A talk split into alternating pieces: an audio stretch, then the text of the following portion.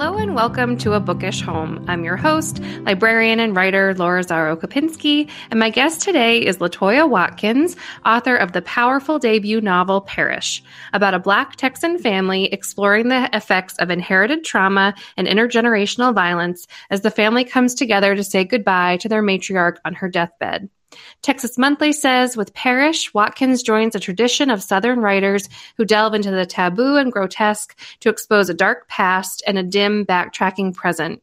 Like Walker's The Color Purple and Toni Morrison's The Bluest Eye, Perish lures readers past the pain with a spellbind- spellbinding, buoyant use of language. And another rave review from the New York Times Book Review calls Perish a tender story of silences and secrets. It's a novel about coming home, despite that home being broken. And it's a brave triumph of a novel that readers won't forget long after finishing it. I do want to let listeners know before we get started that the book does delve into some pretty difficult topics, including um, the trauma of sexual abuse. So, if that's not something you're in a mental space um, to kind of be thinking about or hear discussed, um, you might want to switch to another episode. Um, a bit more about the author Latoya Watkins' writing has appeared in a public space, The Sun, McSweeney's, Kenyon Review, the Pushcart Prize Anthology, and elsewhere. She's received grants, scholarships, and fellowships from the Bread Loaf Writers Conference, MacDowell Colony, Hedgebrook, and a public space. She holds a PhD from the University of Texas at Dallas, and Perish is her debut novel. Latoya Watkins, welcome to A Bookish Home. Thank you for being here, and congratulations on the book. Thank you so much for having me. I'm happy to be here to discuss it. I have been seeing Perish everywhere, and it's been getting um, these wonderful reviews. And as we kind of heard you're getting compared to these amazing writers and so i'm just it's so exciting and i'm i'm just glad to get to kind of hear more about the process for writing the book and how it's all been going but to start for listeners who haven't gotten to pick up perish yet can you just tell us a little bit more about the novel and the characters um, we meet in it Yes. Okay. So Perish is the story of this family in Texas, a black family, um, and ex- explores like the effects of this trauma and kind of intergenerational um, violence all at the same time this family is coming together. They're somewhat estranged and they're coming together to say goodbye to their very powerful uh, matriarch. And there are a lot of things that they kind of uncover and um, revisit that force them to have to consider how they will move forward as a family and as individuals. I thought the sort of structure of the book was powerful and getting to kind of be in the different family members' heads. And I wondered if you kind of knew right away that that's how you wanted to tell the story, or if at the beginning maybe it was just Helen Jean. I'm, I'd love to hear a little bit about kind of the early stages of the book and how you figured out the structure.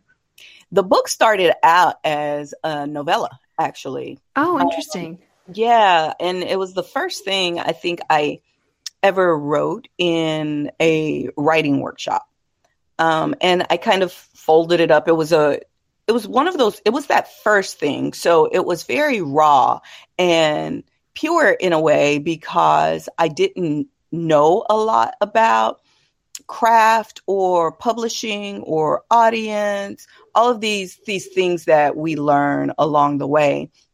I had no i wasn't kind of writing to those things. So th- this is why I say that it was a pure work, and it's probably the only work um, that I created without those things. So when it was time to, uh, probably about seven years after I wrote it, I was thinking about. I was working on another novel actually but I kept thinking about the characters from this novel. And I think they kept making their way into this novel where they didn't belong. So I decided to go back to that story and flesh that out into a novel. But in the beginning, as a novella, it was only one perspective. There were two characters um, that I was exploring in that one perspective, but it was Jan and Lydia. Helen Jean was kind of in the background during that period. Oh, that's interesting. And you know, the the setting of the book, I read in an interview you said I feel like I didn't know Texas, even though I've always been here, until I started to look at her and traveled through her and feel her. I didn't understand her beauty. Did you know right away that you wanted it set in Texas? And I guess how does the setting, how did that kind of factor into like the development of the novel and, and even just capturing the setting? How did you kind of go about that?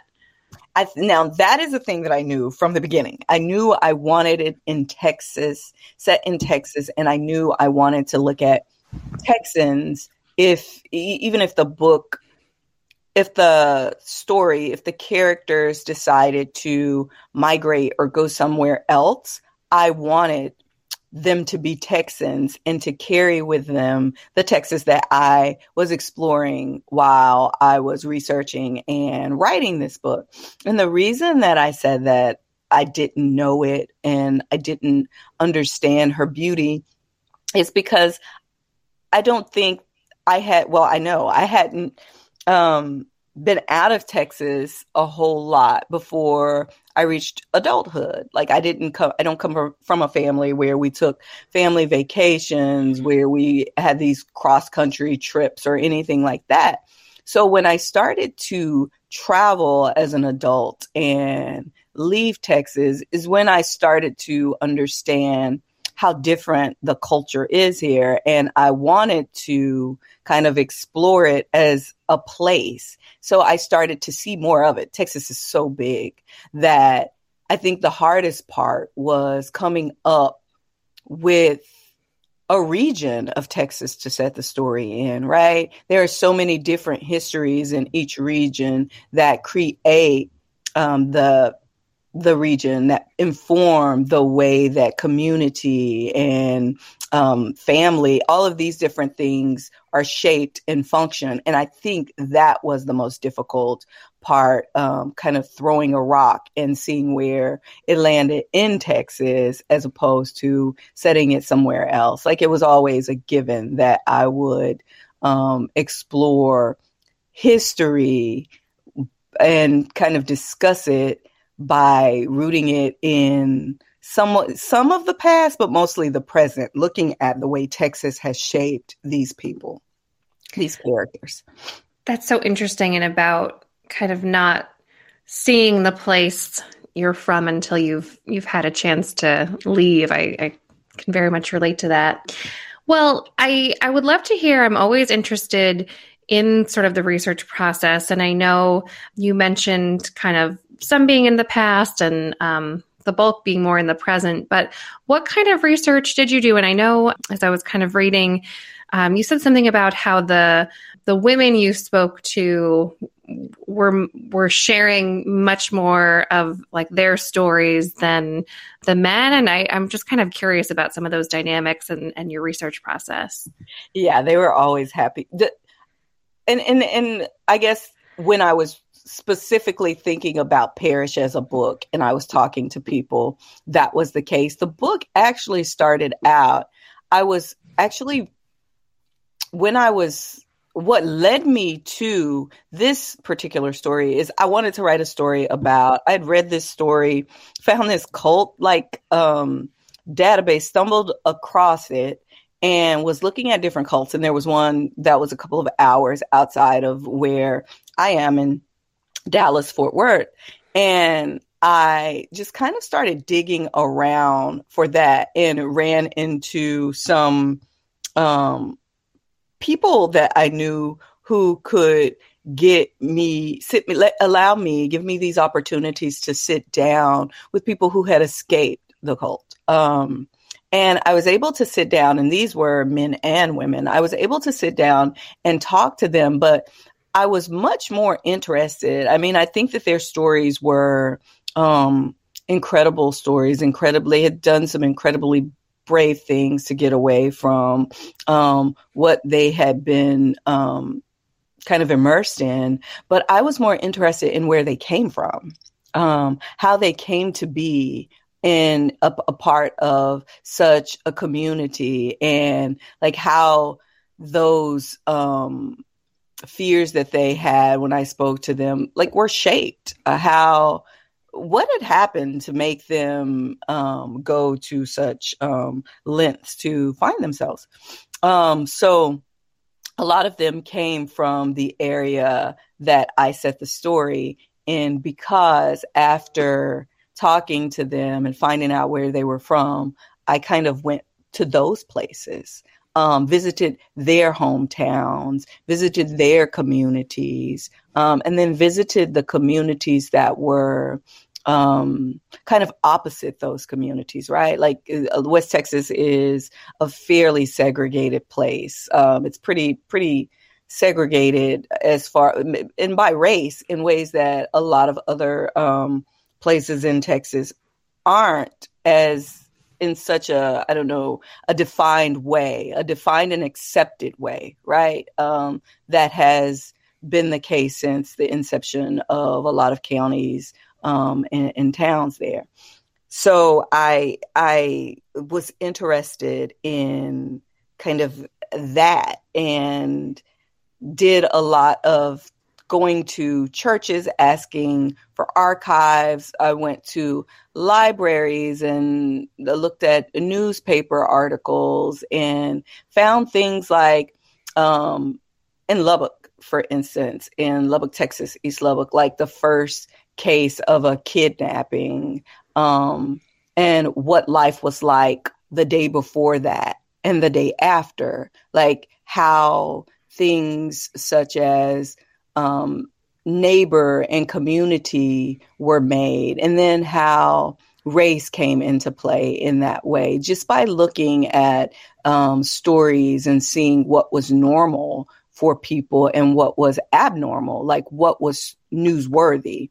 And then I again talked to use you know made connections with churches and um, was able to sit down and interview quite a, a few people and talk to them about um, their lives and family histories and where I could find more information on on them.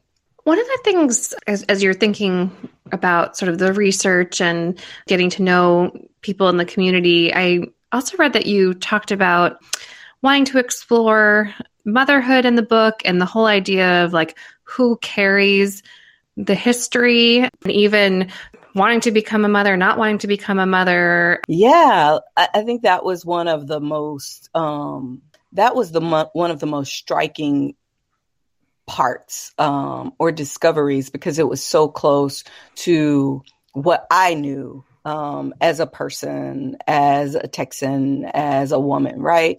Um, like how charged the role is and um, how a lot of times, like I didn't, for me, I didn't feel prepared um, for motherhood.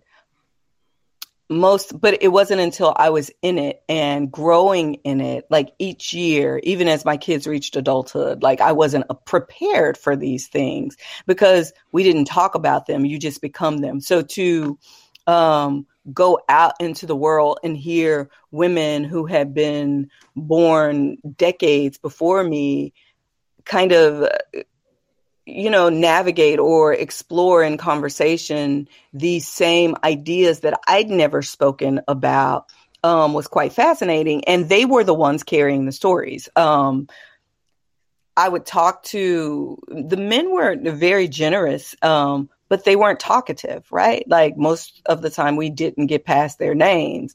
There was, um, uh, there were a lot of times when I think you could even see grimaces on um, their faces as as as the women around them told stories that weren't necessarily theirs to tell, right? Because they didn't want to tell their stories; they wanted mm. to tell everyone else's stories, almost in a gossipy way, which I was there for um, because that's also a part of the story. Like if we think about the character that um, who Helen Jean was, her story was something that she didn't share a whole lot, but she was in everyone else's business um, quite a bit, and and I think I got that from my research, like th- that kind of my characters. I wanted these women to be what I had seen out there um, in the world, and and as close to like just my medic of, of of what life you know is and that I think that that was that was one of the biggest things like who gets to tell these stories. So at first it was a book about women um or not a book about women but a book told a story told by women. Um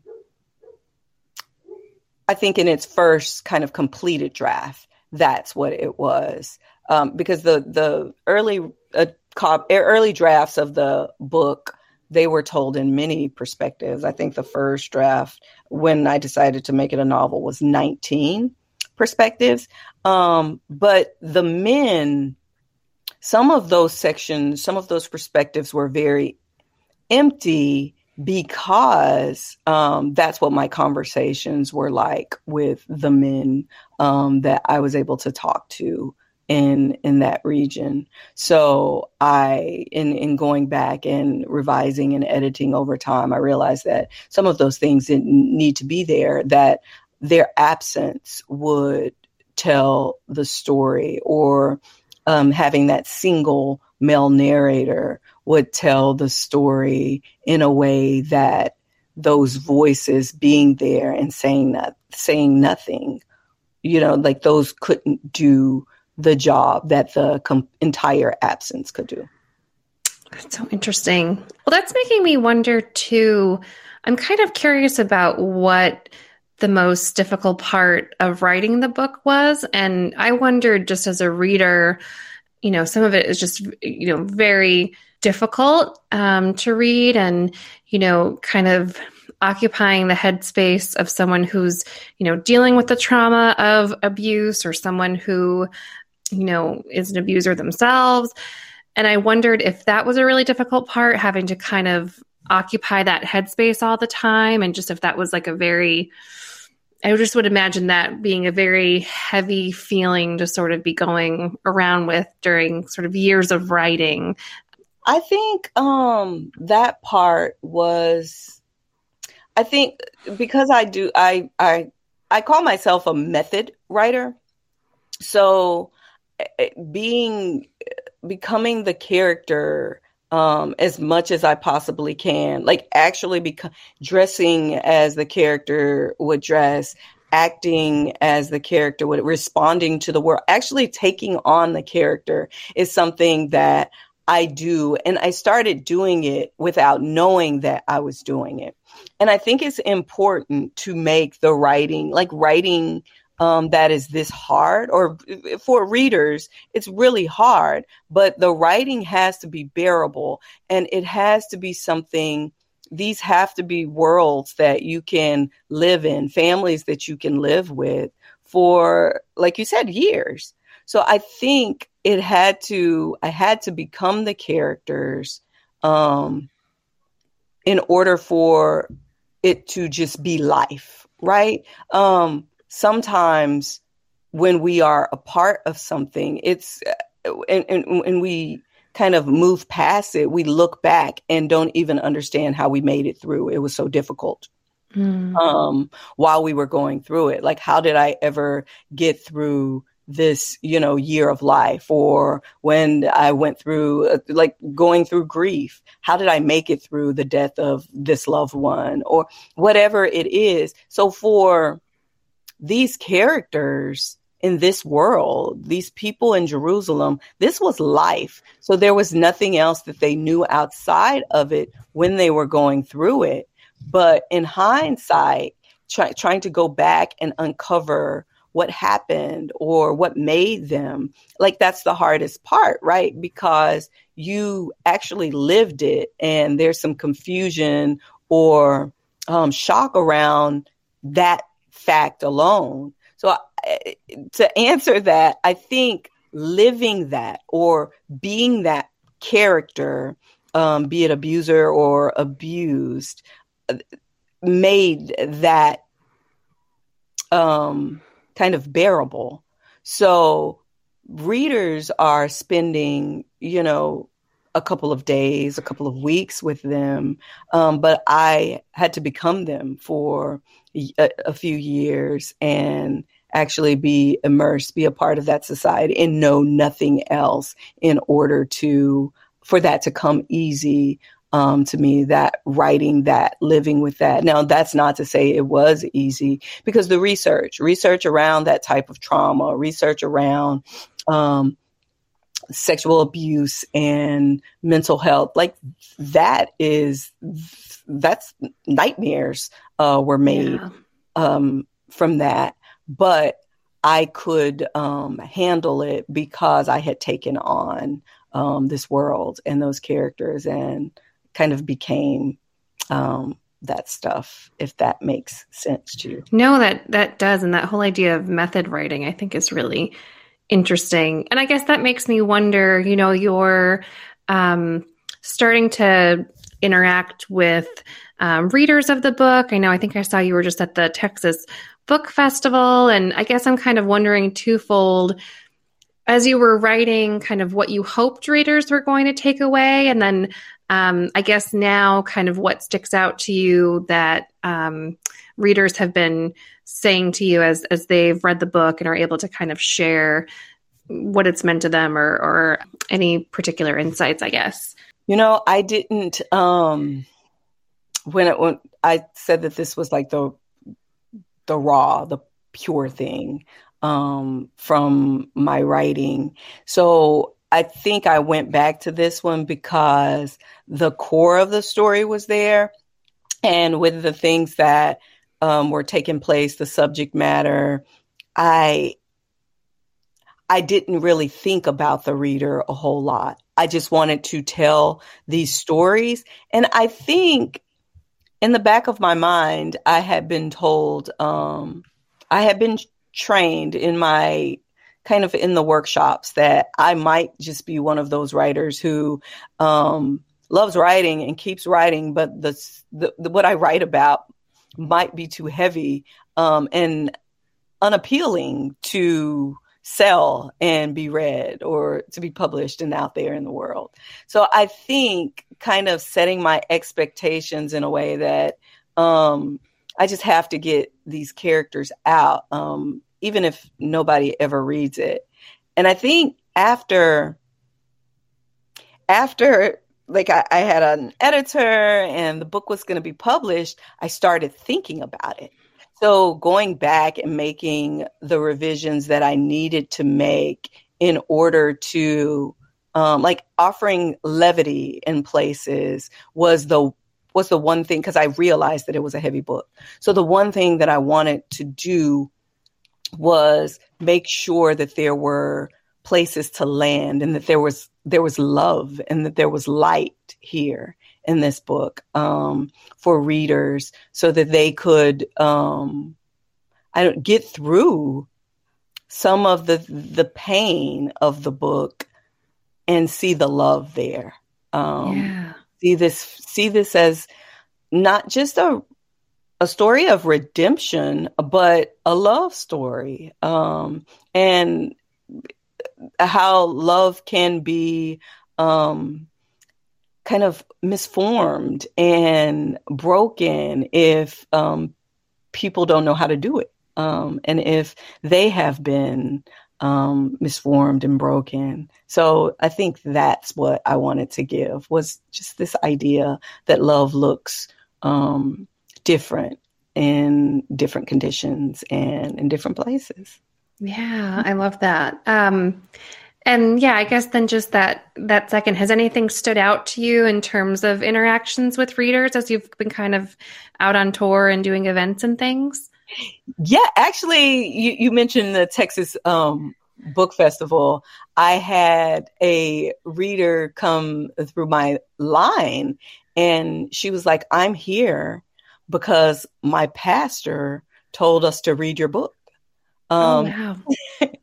He raved about um, the themes of this book and the importance of this book and the love in this book. And I've had, I think that was the most surprising. That was the thing I wanted to do But after I created the book and I was no longer, the book was written and I was no longer part of the world, like I had some time from it, I read it and the thing that I wanted to readers to see, the love, like I had a hard time. I was like, oh, they're going to hate these characters. This is, you know, these are, this is, this is a tough story. But I think that's been the most delightful thing is how many people have seen that um, because that was what I wanted. Yeah, it's so nice to get to um, then qu- kind of see what the book does out in the world and um, and to also now be able to interact in person with readers and and get to kind of hear the reactions and everything. Um, well, I I always love to hear what authors have been reading themselves. Are there any books you'd want to recommend to listeners? Um, of course. I I I am this in 2022 I've read some really kind of great books. Um Olga Dies Dreaming was one that I really fell in love with. Um, Stories from the Tenants Downstairs by Sidik Fofana. Um, I thought that that was a, a really strong um, collection. I read and listened to uh, Jean Ho's Fiona and Jane. I thought that that was a strong um, book. And right now I'm reading a book um, in its galley copy. Um, I think it comes out in February of next year.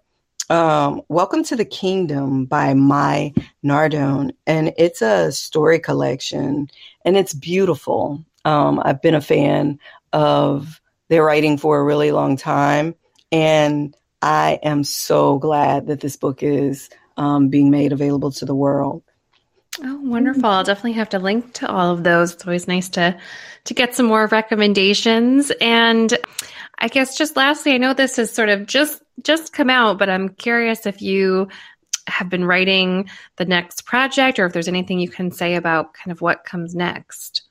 I am I am writing the next um, novel project, or I'm re- I'm in the research. My favorite part of it. I'm in the research um, session of part of that. But I do have a short story collection coming out, Holler Child, in August of oh. 23.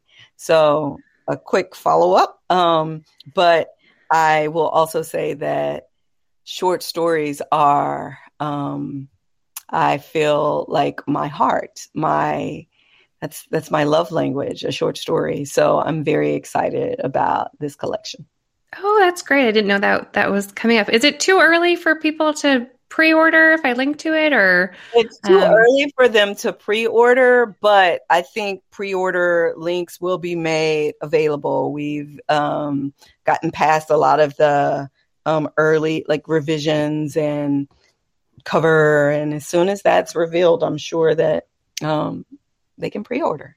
Exciting. Well, um, yeah, I hope people um, do that. And if they haven't picked up Perish yet, I hope they head to their local bookstore or get it from um, your library. And um, Latoya, just thank you so much for coming on and congratulations again on the book and um, all the rave reviews and everything it's been getting. And I hope you enjoy the rest of your book tour. Thank you so much. Thank you for having me. I, I really enjoyed this chat.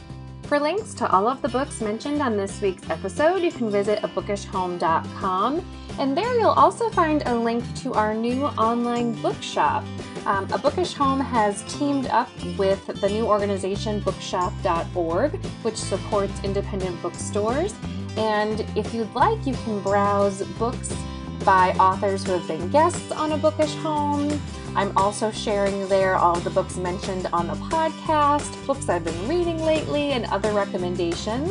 It's a really wonderful site to browse and look through books. And if you make a purchase, it supports a bookish home and independent bookstores. So it's a win win. So if you want to check that out directly, it's bookshop.org slash shop slash a bookish home. And you'll also find that at abookishhome.com. If you are enjoying the show, I hope you take a minute to subscribe and also rate and review in iTunes or wherever you get your podcast. And if you enjoyed this episode, I would encourage you to share it on social media to help other people find the show and this episode. Thanks for listening, everyone, and happy reading.